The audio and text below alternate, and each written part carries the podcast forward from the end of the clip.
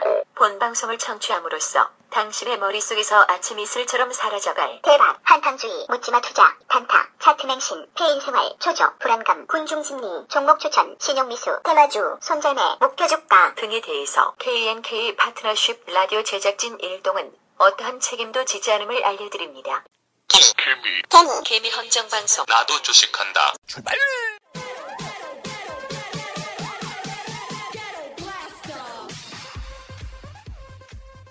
안녕하세요. 김욱환입니다. 어, 지난 한 주간 둘다 맛이 가 있다가 이제 좀 상태가 괜찮네요. 여러분도 감기 조심하시고요. 어, 오랜만에 먼저 자기소개해 주시죠. 아, 네, 안녕하세요. 예, 순수한은 집어치고, 예, 다시는 그런 얘기 안 할 거고요. 아, 3회 방송한 이후로 오랜만에 찾아뵙습니다. 오늘은 예, 목소리가 좀 멀쩡하죠. 그간 상태가 안 좋았던 것도 있지만, 개인적으로 여러 가지 새로운 계획들을 세우고, 좀 방황을 좀 하느라 늦어지게 됐네요. 어, 새해가 시작된 지 어느덧 2개월이 다 돼가는데 새로운 계획을 이제 세우나요? 아, 핑계 좋습니다. 어, 예, 언제나 매일매일을, 그리고 새해를 시작할 때처럼 많은 고민을 하고, 또 신중히 결정하는 게 몸에 배인 사람이다 보니, 예, 뭐, 농담이고요. 사실 뭐 제 희망사항입니다. 어쨌든, 제가 지난 3회에서 여러분들에게 그 코맹맹이의 병약한 호소 아닌 호소를 해서 이제, 어, 2주 만에 상당한 리뷰들이 오. 올라왔어요. 어, 비록 저희 방송 내용에 관련된 질문은 많이 없었지만, 예, 저는 상당히 괜찮았습니다. 어, 상당한 리뷰라고 하셨는데 그 개수가 한 22개. 아니, 그 전까지 가지고 있던 리뷰의 숫자에 약 두 배 되는 숫자예요. 엄청난 발전이죠. 주식으로 비유를 하자면 저희 방송의 주가가 두 배 상승한 겁니다. 아, 상한가 친 건가요? 뭐 그렇다고 볼 수 있죠. 지금이 왠지 고점 부근인 것 같은데 뭐 여러분들 털리셔도 털리셔도 좀 모릅니다. 아, 네. 사실 마음속으로 깊이 감사드리고 있습니다. 여러분의 트위터, 이메일, 리뷰는 저희에게 힘이 되는 동시에 또 저희에게 많은 노동을 부여합니다. 어쨌든 지금까지 저희가 받은 요청 사항으로는 다음과 같은 것들이 있습니다. 우선 첫 번째로 팟캐스트 리뷰에 각하사랑, 첨사용, 오, 이거 참, 이 세 분께서 방송 다운로드에 관한 사항에 대해서 문의를 하셨어요.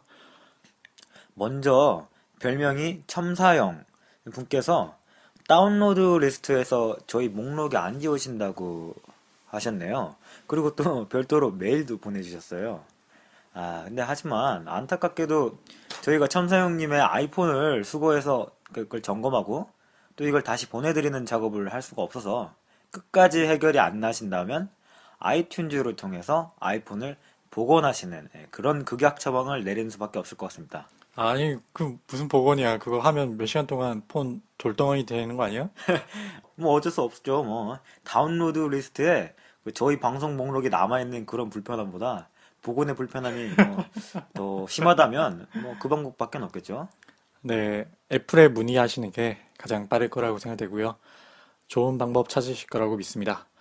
어, 며칠 전부터 저희 방송 타이틀 뒤에 이전 중이라는 문구가 붙었습니다. 서버 이전한다고 말씀드렸던 게 언제적인데 이제 이전하냐고 말씀하실 수 있어요. 에, 말씀하실 수도 있는 게 아니라 이미 다들 화났어요. 네, 다 진작에 다들 화났고요. 어, 이건 다 제 탓이 아닙니다. 아, 네, 전부 다 우리 김국관 씨, 김국관 씨 운영자 탓입니다. 어, 죄송합니다. 어, 저희도 상당히 답답했어요. 서버와 팟캐스트 연동을 신청했었는데 어, 일주일 넘어도 답이 없더라고요. 그래서 해당 회사로 국제 전화까지 걸었는데 받질 않아 얘네들이. 아, 그래서 이메일, 트위터 막 날려댔더니 이제 겨우 요청이 수락됐습니다. 어, 저희의 폭풍 이메일에 친절하게 답해준 독일에 사는 나탈리. 나탈리 듣고 있나? 이 방송은 비록 못 듣겠지만 오늘 방송은 나탈리에게 바치도록 하겠습니다.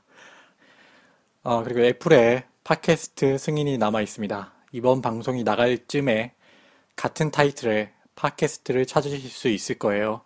앞으로는 거기서 다운받으시면 되고요. 저희 스트리밍도 이전보다는 훨씬 더 안정적일 거라고 봅니다. 네, 다시 한번 우리 사랑스러운 나탈리에게 감사의 말씀을 드리고요. 역시 돈이 좋습니다. 어, 두 번째로 매수 매도에 관해서 이메가 아웃님과 리버틴 네, 리버틴님 좀 많이 기다리셨을 거예요. 우선 죄송하고요. 두 분께서 요청을 하셨어요. 지난번 방송에서 저희가 호외로 보충을 하겠다고 말씀드렸었는데 저희 몇 안 되는 그 청취자 여러분들의 또 몇 안 되는 요청 중 하나이므로 제가 말씀드릴 수 있는 그 불확실한 부분들을 거의 대부분 제외하고 설명해 드리겠습니다. 먼저 매수의 경우 포지션을 확실히 잡고 들어가셔야 돼요. 이 주식을 샀을 때 내가 단기 시세 차익이 목적이냐 아니면 그 이상을 두고 하는 것이냐에 따라서 구분을 해야 되죠. 그래서 전자의 경우에는 꼭 그 되파실 선을 정하고 손절선이라고 다들 이야기를 하죠. 그런 되파실 선을 꼭 정하고 들어가셔야 됩니다. 후자의 경우에는 당연히 기업의 적정한 내재 가치에 근거를 두고 예, 매수를 하셔야 되죠.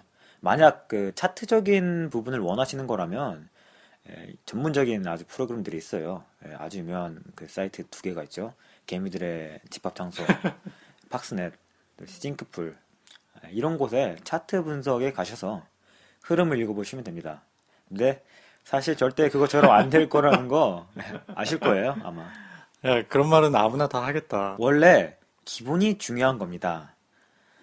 어, 어쨌든 제가 여기서 몇 가지를 듣고 또 본 적이 있으면서 또 적용도 해본 그런 매매 형태에 대해서 이야기한다고 하더라도 청취자분께서 그 방법을 절대 제대로 적용할 수 없어요. 그 이유는 그걸 적용할 수 있는 사람은 그게 적용할 시기가 언제인지 그 미묘한 차이를 알 수 있기 때문이에요. 근데 다른 사람은 적용을 할 수 없다는 얘기죠. 자, 그렇다면은 다음을 한번 생각해 봅시다. 120일 이동평균선, 에, 이동평균선, 이런 얘기 나오면은 지금 거부감 가지실 분들 꽤 될 거예요. 근데 제가 우선 오늘은 질문 요청해 주신 분들의 질문에 대한 대답을 간단히 하고 넘어가는 거니까 너무 그 어, 거부감 가지시지 말고요. 네, 다시 이제 이야기를 하겠습니다. 이평선이라고 하죠. 이동평균선. 어, 120일 이동평균선은 중요한 지지선 또는 저항선이다. 그렇기 때문에 그곳에서 주가가 지지되면 주식을 사라. 강력하게 지지될 것이다. 이런 방법에 대해서 들었다고 가정을 한번 해봅시다. 이 조건을 A라고 해요. A라는 조건을 가지고 매매를 하는데 항상 A면 상승이겠구나 하고 매매를 하면 의외로 매매에 실패하게 되는 경우가 많아요. 그리고 사람들이 매매를 하다 보면 성공했던 것보다 실패했던 매매를 더 많이 기억하기 때문에 어, 결론적으로 아주 그 매매 실패에 대한 기억이 많으실 겁니다. A 이외에도 여러 가지 상황을 점검했을 때 맞다는 생각이 들면 승부를 거는 겁니다. 뭐 예를 들면 120선에서 지지가 되는데 그 가격선만 되면 특정 창구에서 매수가 들어와요. 이런 특이한 조건을 포착하는 경우를 들 수 있죠. 하지만 저희는 이런 매매에 대해서는 가치를 부여하지 않습니다. 저희들이 2회에서 이런 말을 한 적이 있죠. 단타의 달인들. 그런 분들은 항상 돈을 잃을 준비가 된 상황에서 매매를 한다는 겁니다. 하지만 돈을 벌기는 벌죠. 꽤나 많이 버시는 분들도 확실히 있습니다. 하지만 그런 방법은 거기에 성향이 맞으시는 분들이 꽤 오랜 시간을 할애해서 연구하고 체득했을 때에나 가능한 방법입니다. 그래서 일반인들은 모든 걸 포기하고 거기에 몰두하실 수 없기 때문에 적절한 매매 방법은 아니라고 생각합니다. 매수에 대해서는 여기까지만 말씀드리고요. 매도에 관해서 간략하게 말씀드리겠습니다. 어, 사실 매도의 경우는 매수가 잘 됐을 경우에 상당히 여유로운 관점에서 접근할 수가 있어요. 매도를 하신다는 것은 적어도 이익이 나고 있는 경우에 고민할 만한 여지가 있기 때문에 어, 만약 손절선에서 매도를 물으신 거라면 그거는 개인 스스로가 감내할 수 있는 선을 정하는 거기 때문에 저희가 뭐 이렇다한 특별한 방법을 제시해 드릴 수는 없어요. 그렇다면 이익이 나고 있다면 어떻게 해야 할까요? 이런 방법에 대해서 단기 투자를 즐겨 하시는 분들, 그 어느 누구도 다 이런 고민을 하고 있어요. 그만큼 모두가 그 욕심 때문에 선을 맞추기 힘들어하는 영역이에요. 우선 단기 투자자라면은 욕심을 버리시고 맞춰놓은 그 기준선을, 그러니까 자기가 정해놓은 기준선이죠. 그 기준선에 따라서 적절히 나누어 매도하시는 연습을 하시면 될 거예요. 그것이 누적되다 보면 자기만의 기준이 생기게 된다는 것이 단기 투자를 전문으로 하는 지인이 하셨던 말씀이고요. 나머지 경우는 수익이 큰 폭으로 나고 있는 여유로운 상태에서 어떻게 하면 수익을 극대화하는 방법이 무엇인가에 대한 고민을 생각해 볼 수 있습니다. 저도 단타의 경험이 많진 않지만 그래도 단타 매매 방법이 마지막에 가지고 있는 물량을 매도할 때 어, 일정 부분 수익률 상승에 기여한다는 것을 인정해요.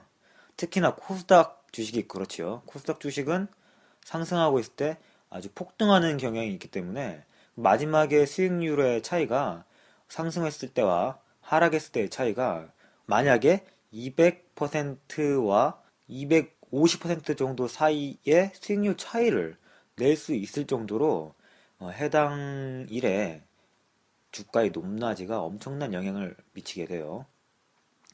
매도는 주식 투자에 있어서 활용 점정이라고 볼 수 있습니다. 우선적으로는 저희는 해당 기업의 가치를 먼저 고려하고요. 그 다음에 보너스라고 볼 수 있는 추가 상승분에 대해서 물론 특징적인 창구와 어, 거래량 등을 조금씩 참고해서 매매를 합니다. 하지만 저희는 단타를 추구하는 사람들이 아니기 때문에 권해드리지 않고요. 더 연구를 해야 되는 부분들도 있고요. 그래서 여기까지만 말씀드리겠습니다. 사실 저희가 주식을 투자하는 데 있어서 다른 어떤 것보다도 과정이 중요하다고 말씀드렸죠. 하지만 수익을 내는데 결정타는 바로 우리의 손가락, 즉 클릭에 달려있기 때문에 빨리 수익을 내고 싶어 하시는 분들께서 매수나 매도에 대한 생각을 많이 하실 것 같습니다. 어쨌든 이런 부분이 필요한 건 사실이긴 합니다. 저희의 본 방송들이 충분히 진행되고 난 뒤에 이런 부분이 보충되어야 한다는 요구가 많아진다면 호외로 더 체계적인 내용으로 찾아뵙겠습니다. 마지막으로 급변하는 산업에 대해서 좀 더 자세히 방송해달라는 분이 계셨어요. 저희가 준비하는 과정에서 충분히 반영할 수 있도록 노력하겠습니다. 이메일로는 저희가 종목 추천에 대해서 조심스러워하는 것에 대한 고충을 이해한다는 분도 계셨습니다. 그래서 그분께서는 종목보다는 해당 산업에 관련해서 어떤 지표를 봐야 하는지를 이야기해달라고 하시더군요. 우선 저희는 종목 추천을 한 적은 없습니다. 저희는 기업에 대해서 분석하는 과정을 소개해 드리는 거고요. 저희가 할 수 있는 부분에 집중해서 분석하고 노력한 결과물을 소개해 드린다는 점 아셨으면 합니다. 저희가 회원을 모아서 정보를 배포하는 것도 아니고요. 저희는 기업을 소개하는 과정 속에서 무엇을 조사하고 살펴보는지를 보여드리기 위해서 하는 거고요. 기업 이야기를 하다 보면 당연히 산업에 대한 이야기가 자연스럽게 나오게 됩니다. 이야기를 하다 보니 다른 나머지 리뷰들은 거의 다 뭐 감사합니다. 같은 내용들과 몇 개는 저희 개인사에 관련된 궁금증이 있었어요. 저희들과 소통을 하실 분들은 공개된 이메일과 트위터를 통하시면 됩니다. 어, 여성 청취자분들 환영합니다. 부족한 방송 청취해 주시는 거 저희 또한 감사의 말씀을 드립니다. 오랜만에 방송을 하다 보니까 도입이 좀 길어졌네요. 오늘은 세계 경기 변동과 국내 상황에 대해서는 패스하도록 하겠습니다. 준비 안 해서 그런 거 아니야? 뭐 준비를 한다 하더라도 제 몫은 아니고요. 정보를 찌르셨어요. 근데 사실 그런 부분들이 연구를 한다고 명확한 답이 나오는 것도 아니고 어쨌든 각설하겠습니다. 오늘은 인터넷 주식 투자 카페와 증권 방송의 실상 어, 이것에 대해서 예고해 드린 대로 다뤄보려고 합니다. 청취자 여러분들도 분명 이 부분이 궁금하실 겁니다. 인터넷 접근도 세계 정상급인 이 한국인 만큼 주식 투자에 대한 인터넷 방면의 접근도 또한 어마어마하죠. 특히 HTS, home trading system을 켜서 보면 ARS 증권 정보 기사 또는 뭐 주식 투자 카페 홍보 기사들이 무수히 많습니다. 이런 식이죠. 100년에 한 번 나올까 말까 한 종목. 발견하자마자 심장이 두근두근 거리고 손이 떨리는 종목. KNK 파트너십에 문의하세요. 아, 저희는 그런 회사 아니고요. 그리고 또 100만 원을 천억으로 만든 숨겨진 증권 고수 김국환 씨. 이제는 사회에 그 지식을 환원하려 합니다. KNK 카페로 오세요. 아, 뭐 그런 것도 있잖아. 뭐 500% 상승한 안철수 연구소를 예상한 남자 MS 윤호. 1000% 상승할 종목을 공개합니다. 어, KNK로 문의하세요. 네, 듣기만 해도 손이 오그라드는 듯한 기분이 드네요. 아, 이젠 하도 많이 봐서 느낌도 없어요. 네, 정확한 문구를 가져온 건 아니지만 거의 모든 유의 광고 기사가 저렇습니다. 저건 돈만 내면 각종 경제 관련 언론지에서 해주는 것들이죠. 머니투데이 뭐 등등등 여러 가지가 있죠. 재밌는 건 어느 누구나 투자를 하기 전까지는 저런 문구가 다 사기다라는 생각을 하긴 해요. 하지만 막상 자기 자신이 투자자가 되면 상황이 달라집니다. 돈을 잃고 있을 때, 즉 극도로 심리가 위축된 상황에서는 어, 심지어 주식에 까먹는 할머니가 야 A 회사 주식이 좋아 나만 믿어봐 에, 라고 하게 되면 넘어갑니다. 왜냐면 그게 바로 사람의 심리죠. 잃어버린 돈을 찾을 수만 있다면 어, 이런 생각은 이런 어처구니 없는 광고에 어, 넘어가는 비이성적인 행동을 하게 만듭니다. 돈을 잃은 비이성적 심리 상태에서는 저런 문구에 빠지기 쉬울 뿐만 아니라 충동적 행동을 하기 쉽다는 거군요. 네, 그렇죠.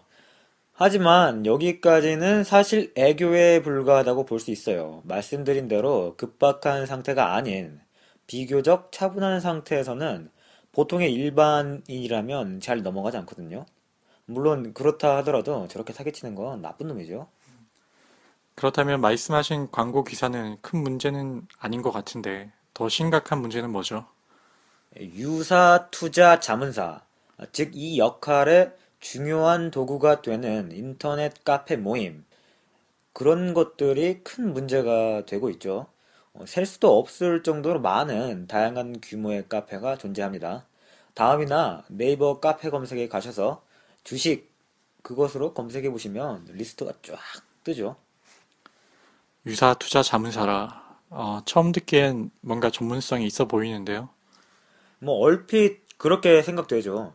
유사 투자 자문사는 간접 투자 자산 운용법 제2조 밑에 149조에서 일정한 인력과 자본금을 가지고 금감위, 즉 금융감독위원회에 등록해야 하는 투자 자문사와는 달리 단순히 신고만으로 사업을 영위할 수 있다고 정의하고 있죠. 그 다음에 가장 중요한 차이는 투자자문사는 1대1로 고객과 계약을 할 수 있지만 유사 투자자문사의 경우 불특정 다수인을 대상으로 방송 또는 정보를 담은 문서만을 통해서 영업을 할 수 있어요. 가장 중요한 차이는 금감원의 감독을 받는 것은 제도권 내에 있는 투자자문사, 1임사로 한정되어 있습니다. 유사 투자자문사는 검사 대상에서 벗어나죠. 특이한 경우를 제외한다면요. 법적인 얘기가 나와서 청취자분들이 어렵게 생각하실 수도 있겠군요. 그냥 이렇게 이해하시면 됩니다. 아, 나도 내일 관청에 신고만 하면 유사 투자 자문 사업을 할 수 있구나. 근데 아쉽네. 고객 돈을 우리가 못 굴린다는데 무슨 필요가 있어? 에이, 할 일 없으니 정보나 주고 돈이나 받자. 어, 이건 쉬울 것 같으니까. 쉽죠? 어, 여기에 큰 문제만 안 일으킨다면은 금감원 검사도 안 받고 특별한 자격이 없음에도 누구나 할 수 있습니다. 어, 이 정도로 요약이 됐네요. 국가가 인정하는 법적인 금융제도 안에서 활동할 수 있는 능력을 취득할 수 없으므로 그 변두리에서 활동하는 겁니다. 마치 사자가 남긴 음식 찌꺼기를 어, 추려먹는 하이에나 같은 느낌을 좀 받을 수 있죠. 사업에 대한 진입장벽이 거의 없다는 것으로 이해하면 되겠군요. 근데 얼핏 들으면 저희도 유사 투자 자문업 하는 것처럼 보이네요. 에, 저희는 영업을 하지 않습니다. 어, 회원을 모으지도 않고요. 중요합니다. 회원, 예, 모든 문제가 바로 이 회원 모집에서 발생하거든요. 어, 중요한 차이네요. 중요하죠. 그렇다면 유사 투자 자문사, 그러니까 인터넷 카페가 무엇이 문제인지 의문이 드는데, 나라에서 신고를 받고 허용하는 사업이 문제가 될 게 뭐가 있죠? 음, 첫째로는 아까 특별한 일이 없다면 감독원의 검사를 받지 않는다고 했습니다. 여러분 학창 시절에 자율학습 다들 해보셨죠? 선생님 나가시면 다들 뭐 하셨습니까? 어, 저는 주로 만화책을 읽었습니다. 뭐 만화책 말고도 뭐 여성분들 나오는 책, 예, 그 좋은 책 있죠. 예, 그런 책들 읽잖아요. 어, 인간이란 동물은 자유를 주면 항상 나쁜 짓을 도모하는 것 같아요. 그러니까 어, 유사투자 자문사 또는 카페 운영자 아, 이제부터는 카페라는 말로 간단히 통일하겠습니다. 카페들도 감독이 잘 되지 않기 때문에 그런 일을 벌이기 쉽다는 거죠. 어, 여기서 제가 카페라고 통일한 이유는 그들이 나쁜 짓을 했는지 안 했는지는 어, 제가 검증할 방법이 없어요. 그러니까 죄 안 지으신 분들은 제 말을 저릴 필요 없고요. 어, 그래서 제가 카페라고 통일했다고 해서 뭐라고 하시면 안 돼요. 어, 어쨌든 그건 카페 운영진들만이 알겠죠. 어, 두 번째로는 이 일을 벌이는 게 쉽다는 거예요. 그러니까 성숙하지 않은 어린아이 속이는 건 쉬운 일이죠. 주식시장에서 시장에 관한 지식과 경험이 부족한 것은 어린아이와 같다고 볼 수 있습니다. 사기치는데 특별한 기술이 필요한가요? 그렇지 않죠. 어린애는 사탕만 줘도 따라오잖아요. 똑같은 사기라도 그나마 쉬운 축에 속한다고 보면 되는 거죠.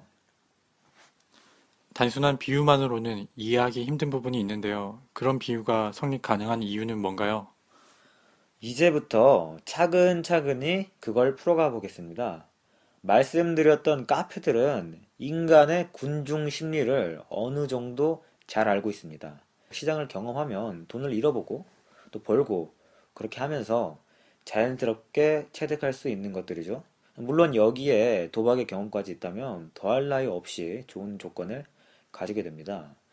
주식 시장을 경험한 사람이라면 거의 대부분 여기에 속하죠.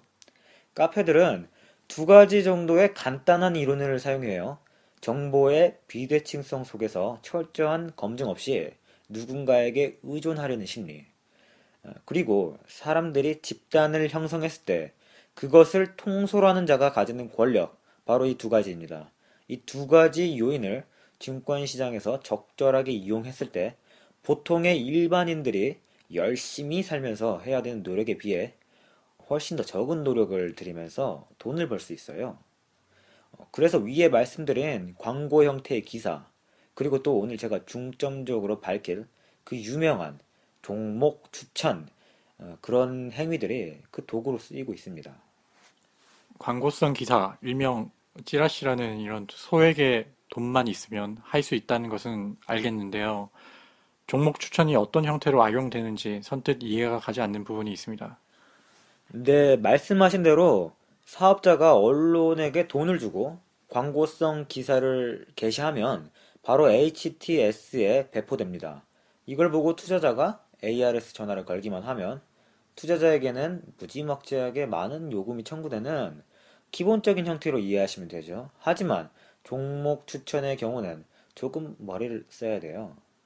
먼저 여러분들 동전을 던져서 그 앞뒤를 예측해 본 적이 있으시죠? 그럼 동전의 앞이 나올 확률은 얼마죠? 당연히 50%입니다. 앞이든 뒤든 반반이죠. 어, 추천한 해당 종목의 주가가 상승할지 하락할지 결국에는 결론적으로 반반입니다. 그렇다면 다음과 같은 행동을 한다고 생각해 봅시다. 제가 시장에서 어, 상장된 기업 중에 아무렇게나 하나를 골라서 사람들에게 추천합니다. 그리고 그 추천에 노출되는 사람이 약 1000명이라고 합시다. 우연히 종목의 주가가 상승해서 어, 절 믿어주는 사람이 500명이 남게 됩니다. 확률은 반반이니까 나머지 반은 틀렸을 경우에 빠져나가겠죠? 어쨌든 한 번만 맞추면 그걸 본 사람들은 저에게 왠지 비범함을 느끼게 됩니다. 이제 두 번째 추천주를 골라서 제가 추천합니다. 어, 비슷한 원리에 의해서 한 250명 정도만이 남게 되겠죠. 어, 대신에 이들은 이제 제가 비범하면서 아 진짜 고수다 라는 정도까지 믿음이 갑니다. 자 이제 기본적인 조건은 갖춘 셈이에요. 갑자기 확률 이야기를 해서 잠깐 헷갈리는군요. 이야기를 종합하면 1000명 중에서 250명 정도는 자기를 믿게 만들 수 있다는 이야기군요. 그리고 그건 바보라도 할 수 있을 정도로 부담이 없다는 내용으로 이해하면 되겠습니다. 에, 물론 더 보충해야 될 내용은 있지만 우선은 그렇습니다. 만약에 자기 자신의 종목 추천을 전국구 시청률로 0.5% 방송에 보낼 수 있다고 한다면 그냥 전국구의 인구를 천만으로 잡았을 때 5만 명 정도가 그런 내용을 접할 수 있겠죠.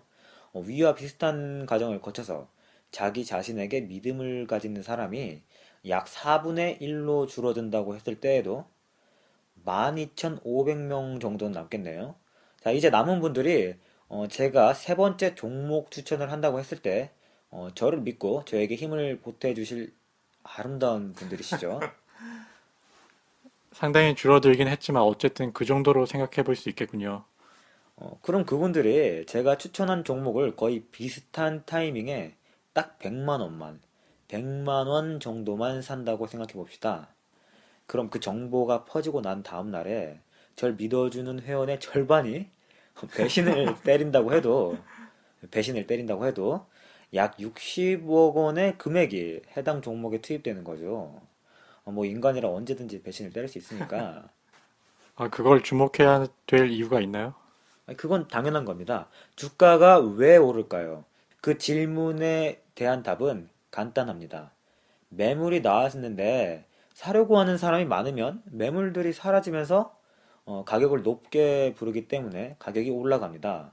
근데 만약 그 사려고 하는 사람들의 숫자와 사려는 의지가 의도적으로 조장되었다면 주가는 더 빨리 오르겠죠. 60억이라는 금액은 대략 잡아도 나오는 금액이었죠. 어, 이 돈에 의해서 삼성전자, 현대자동차 같은 종목들의 주가를 움직이기에는 턱없이 부족하죠. 하지만 만약 시가총액이 천억 원 근처의 종목들이라면 어떻게 될까요? 당연히 매수의 분위기가 형성되고 종목 추천을 받은 사람뿐만 아니라 그 분위기에 휩쓸리는 사람들 모두가 합쳐져서 주가가 폭발적으로 상승합니다. 이게 바로 군중심리라는 거죠. 그렇다면 결과가 어떻죠? 추천하니까 떡하니 오르죠. 근데 이게 추천주가 좋은 기업이라서 오르는 게 아니라 추천받은 사람들이 서로 사려고 난리치니까 오르는 겁니다. 어이쿠 이런. 그럼 전 벌써 세 번째 종목 추천에도 성공했네요. 그때부터 바로 신이 되는 거죠. 주식의 신, 교주님, 별소리가 다 붙겠죠? 그 다음부터는 말 안 해도 아실 겁니다. 처음과 다르게 종목을 추천했을 때 오를 확률이 더 커져버리게 되는군요.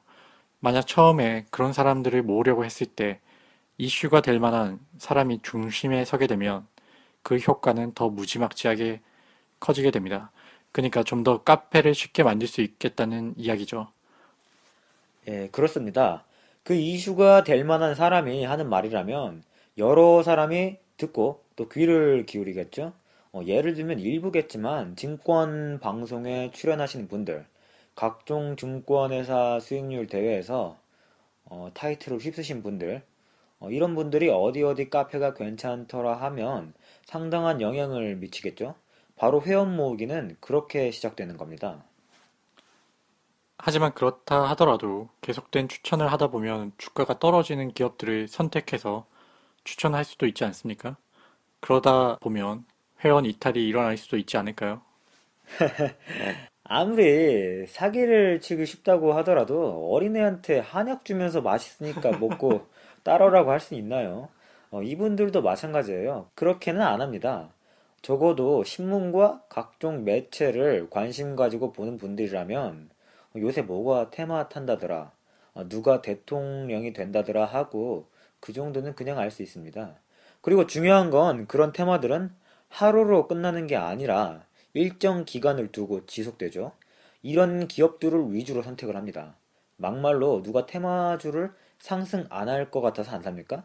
저희가 2회 방송에서 말씀드렸다시피 언제 떨어질까 무서워 안 사는 거죠. 아무튼 이런 건 이들에게 관련이 없습니다. 자기가 추천해서 장기간으로 봤을 때 떨어지더라도 무조건 한 번만, 한 번이라도 옳은 경험만 있으면 자기는 옳은 추천을 한 게 되니까요. 어, 그래서 그들 입에서는 테마, 테마, 테마라는 말이 떨어지지 않습니다. 즉, 테마가 어린아이를 꼬시는 사탕과 같은 거죠. 네, 이제야 정리가 되는군요. 카페들은 테마주의 높은 상승 경향에 간단히 탑승하고 거기에 자신들을 믿어주는 회원들의 매수 물량들이 만드는 분위기를 합쳐서 매우 높은 확률로 단기간에 주가 상승했다는 결과만 보여주면 되는 것이군요. 그리고 추후에 어떻게 되는지는 아무 상관도 없는 거고요. 한 번만 상승하더라도 상승은 상승이니까요. 정확히 짚어줬습니다. 어, 이런 사실이 제가 서두에서 두 가지 중요한 요소의 조합이 군중 심리와 집단을 통솔하는 권력이라고 말했었죠. 그 결과가 바로 방금 말씀해 주신 모습으로 나타나는 겁니다. 그렇다고 하더라도 결론적으로는 주가가 한 번이라도 오를 수 있는 기업들을 추천한다는 거네요. 그 간단한 사실만 본다면 피해라고 볼 수 없는 거 아닌가요? 어, 아주 좋은 부분을 말씀해 주셨습니다. 그게 바로 그 카페들이 먹고 살 수 있는 유일한 변론거리입니다. 하지만 그 부분이 단순히 그렇게만 끝난다면 정말 큰 문제가 되지 않을 수도 있죠. 문제는 다른 데 있습니다. 우선은 늦게 늦게 그런 정보를 듣고 매입을 했는데 순식간에 주가가 폭락하는 경우는 어떡하죠? 이런 분들은 흔히들 말하는 손절할 시간도 없습니다. 하지만 이미 그분에게는 다른 기회는 없어요. 그런 분이 카페에 문의를 했을 때 돌아오는 대답은 거의 비슷합니다. 적절한 비중으로 들어가셨어야죠. 손절선을 지키셨어야 합니다. 뿐이죠. 그리고 이제 그 회복은 개인 스스로에게 맡겨집니다. 어, 그 회원은 카페에서 나고자가 되는 거죠. 그리고 카페는 더욱더 초롱성으로 변하게 되는 겁니다. 우리 주인장님은 주식의 신, 어, 주식의 창시자 등등으로 더욱더 높아져 가죠. 그리고 그 카페에는 그 주인장만을 믿는 사람들만이 계속해서 남게 되는 겁니다. 어, 그리고 또 새로 들어온 새내기 주식 투자자는 여기에 걸리게 되는 거죠. 기업의 가치 상승에 의해 올라간 것이 아니라 단순한 분위기 형성에 의해 올라간 주가는 급격히 떨어지는 성질을 가짐으로 여기서 피해자가 나온다는 이야기가 되는군요. 하지만 역시나 거기에서 살아남은 사람들 때문에라도 카페들은 상당히 떳떳한 기분일 거라는 생각이 듭니다. 바로 그 부분, 방금 말씀해 주신 살아남는 사람들, 카페 예찬론자들, 그분들의 정체가 뭘까요? 우리는 이 부분을 절대로 지나쳐서는 안 됩니다. 도대체 모아놓은 회원들을 한 번에 움직이는 사람이 누구죠? 바로 유사투자 자문 사업자들, 즉 카페로 치자면 운영진입니다. 그들은 항상 먼저 주식을 살 기회가 있고 이 정보를 언제 어떻게 퍼뜨릴 것인지에 대한 선택권을 가집니다. 바로 여기서 검은 거래가 형성될 수 있죠. 검은 거래라고 하셨는데 그게 정확히 뭘 의미하는 거죠? 자기와 아무 관계 없어 보이는 사람의 계좌를 이용해서 먼저 그 주식을 매입하는 방법을 생각해 볼 수 있겠죠. 만약 문제가 생기더라도 금감원에서 그 사람을 조사할까요? 어, 당사자끼리 이야기를 안 한다면 절대 발각이 되지 않습니다. 그리고 또 종목 추천에 대한 정보를 카페 내부에 일부에게 먼저 알려주고 금품 거래를 한다든지 그런 형태가 있을 수 있습니다. 더욱더 무서운 건 만약 카페 운영자분들끼리 친분이 조금 있다면 어, 이 카페 운영자들을 한데 묶어 운영하는 통솔자가 생기게 된다면 시세 조작을 아주 조직적으로 할 수 있게 되는 거죠. 어, 내가 언제 치고 들어가고 네가 언제 치고 들어와라. 어, 그리고 네가 언제 팔, 팔아라. 이런 식으로 명령화가 일어날 수 있겠죠. 하지만 그 책임은 누구한테 돌아가게 되죠? 네, 그렇습니다. 그냥 믿고 다른 개인 회원들에게 있습니다. 이것 때문에 조사가 더 어렵게 돼요. 어, 물론 방금 말씀드린 부분의 경우에는 어, 상당히 최악의 상황이 생기는 경우죠. 금감원의 눈을 피하기 어려울 것 같다는 생각이 드는데요. 제가 직접 시세 조작에 가담한 적이 없기 때문에 아, 한번 해보고 싶긴 해요. 예, 어, 제가 조작에 가담한 적이 없기 때문에 확실히는 말씀드리긴 어렵군요. 하지만 만약 제가 거기에 가담했다면 금감원이 눈치챌 사람에게 시키지도 않을 것이고 또 그리고 이득을 본다 하더라도 큰 금액으로 이득을 보지는 않을 거예요. 그래야 수사망을 피해 나가지 않을까요? 어, 바로 여기서 우린 한 가지를 눈치챌 수 있습니다. 그렇게 생각해 본다면 말씀해주신 악행들이 어느 정도 가능할 거라는 생각이 듭니다. 그런데 뭘 더 알아챌 수 있다는 건지 궁금하군요. 추천 종목을 가지고 돈을 크게 벌었다라는 사람을 저는 본 적이 거의 없는 것 같습니다. 어, 설령 그런 사람이 있다 하더라도 그 실체를 증명할 수 없는 경우가 많죠. 아, 물론 여기서 큰 돈을 벌었다라는 기준이 뭐 10억 이상의 아주 큰 돈 정도로 얘기하는 거긴 하지만 어, 돈을 벌어들이는 경로 자체가 큰 매입 금액을 통한 시세 차익이 아니기 때문이죠. 그리고 주인장들마저도 웬만하면 계좌 공개를 하지 않아요. 하지만 요즘에 공개가 유행이라고들 하죠. 만약 한다고 하더라도 그 수치를 수정할 수 있는 부분이 있습니다. HTS의 평균 단가를 수정하는 기능이 있습니다. 매수 평균 단가를 낮추면 상당히 높은 수익률이 나오는 것처럼 포장이 되겠죠. 어, 그들의 수입은 실제로 그 종목에서 나오지 않을 가능성이 큽니다. 그래서 그런 분들을 보면 자산 규모가 10억을 넘어가는 사람을 쉽게 찾아보기 힘들 거예요. 근데 중요한 건 이거조차도 알아내기가 어렵습니다. 그런 걸 누가 다 말하고 다니고 또 언제 뒷조사를 합니까? 그래서 성행할 수 있는 거예요, 카페가. 설령 그 금액이 그들에게는 작은 금액일지는 몰라도 일반인들에게는 큰 규모의 돈이라고 여겨지는데 그게 맞다면 너무 쉽게 돈을 버는 건 아닌가 생각이 듭니다. 노동도 하지 않고요. 이제 더 이상 검은 거래는 없는 건가요? 예, 회원으로서 내는 회원비를 생각해 볼 수 있겠죠. 하지만 법적으로 영업을 할 수 있게, 그러니까 법적으로 신고만 한다면 영업을 할 수 있게 해놓은 회원비의 경우 개인의 자유에 달려 있으므로 이것이 비록 잘못된 유인책에 의한 것일지라 할지라도 어, 불법이라고 할 수 있는지는 의문이군요. 지금까지의 이야기를 간추려보면 유사투자 자문사는 금융기관으로서 활동할 능력이 없는 사업가들이 금융계의 변방에서 벌일 수 있는 사업이라는 것이고 그 사업을 유지하기 위해서는 꼭 다수의 회원을 유지할 필요가 있다는 것 그리고 그 힘을 쓰는 과정에서 돈을 벌어들인다는 것으로 압축되는군요. 네, 여기서 주목해야 될 건 바로 회원을 유지할 필요가 있다는 것. 회원을 많이 유치하기 위해서 많은 노력을 벌인다는 거 정말 중요한 거죠. 어쨌든 제가 입 아프게 이야기한 내용이 한 번에 정리되니까 약간 허탈한 기분이네요. 어, 하지만 그 과정을 아셔야 더 현명한 거겠죠. 어, 그나저나 정말 많은 부분에 대해서 이야기해 주셨는데 역시 카페에서 주식을 배운 적이 있다고 하셨는데 혹시 이와 관련돼서 특별한 경험 같은 건 없나요? 아, 예, 딱 세 가지 예만 들려드리겠습니다. 아, 듣고 잘 생각해 보세요. 어떤 분은 자기가 추천한 회사에 자주 드나들면서 회사 실적에 대한 정보를 빼왔습니다. 아, 그리고 그 정보를 가지고 카페 회원과 금품 거래를 하셨죠. 여러분들 주식 투자 하시다 보면은 실적 발표 전에 주가가 상승하는 모습을 이렇게 볼 수 있죠. 어, 실적에 대한 정보가 털린 겁니다. 그렇기 때문에 실적 발표가 나면 주가가 떨어져요. 어, 이런 거 언젠간 볼 수 있을 기회가 있을 겁니다. 어, 두 번째의 경우 상당히 많은 회원수를 거느린 카페에 특정한 회사의 CEO가 방문해서 자기 회사의 주가를 부양해 달라고 청탁을 한 것에 대해서 들은 적이 있어요. 마지막으로는 아는 사람 하나가 같이 카페 하나 만들어서 키운 다음에 같이 헤쳐먹자고 했습니다. 그래서 그 제안을 수락했나요? 어, 당연히 거절했죠. 카페를 운영할 능력이 없어서 그랬던 건 아니고요. 예, 그 능력이 없기도 했지만 그렇게 해서 그 등골 빼먹고 싶은 마음에 치워도 없어서 거절했죠.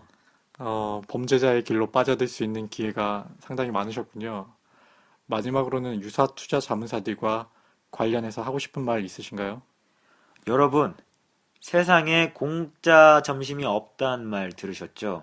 그 말은 웬만해서는 틀리지 않은 것 같습니다. 여러분이 만일 지금 어떤 카페의 회원이라면 두 눈을 뜨고 꼭 지켜보십시오. 분명 여러분이 그 카페의 회원이라는 것 자체가 그 카페에게 상당한 힘을 실어주고 있다는 것을 알게 될 날이 올 겁니다. 여러분들은 그런 소중한 힘을 가진 존재들이에요. 어, 근데 그 힘을 올바른 곳에 집중하셔야겠죠. 세계적인 투자자 워렌 버핏이 있습니다. 버핏은 그따위 집단은 만들어 본 적이 없어요. 그분은 직접 개인과 계약을 맺고 펀드를 조성해서 운영하셨죠. 진정한 투자자라면은 투자에 관한 정보를 사고 팔지 않습니다. 그 정보를 스스로 창출해서 그 정보에 따라 기업을 매매하겠죠. 혼자서. 버핏은 그런 분이십니다. 우리가 만약 누군가를 고수 라고 불러야 한다면 그런 사람을 고수라고 해야겠죠. 하지만 저는 이렇게 생각합니다. 증권 시장에 고수, 전문가 따위는 절대로 없습니다. 만약 자기 자신을 그렇게 부르는 사람이 있다면 그 사람들은 당신의 주머니를 바닥내는 데 관심을 가진 사람들일 겁니다. 증권 시장에는 영원한 승자도 패자도 없는 오직 투자자만이 존재할 뿐입니다. 네, 주식 카페에 대한 얘기는 여기서 마무리하겠습니다. 어, 사회에 들어가야 할 기업 소개 부분이 빠졌네요. 내용 정리를 해서 이번 주 내로 4-2회로 방송을 올리도록 하겠습니다. 저희가 이제 각자 다른 지역에서 일을 해야 하기 때문에 만나서 녹음하기가 지금보다 더 어려워질 것 같습니다. 업로드가 늦더라도 양해해 주시기 바라고요. 끝까지 들어주셔서 감사합니다. 끝!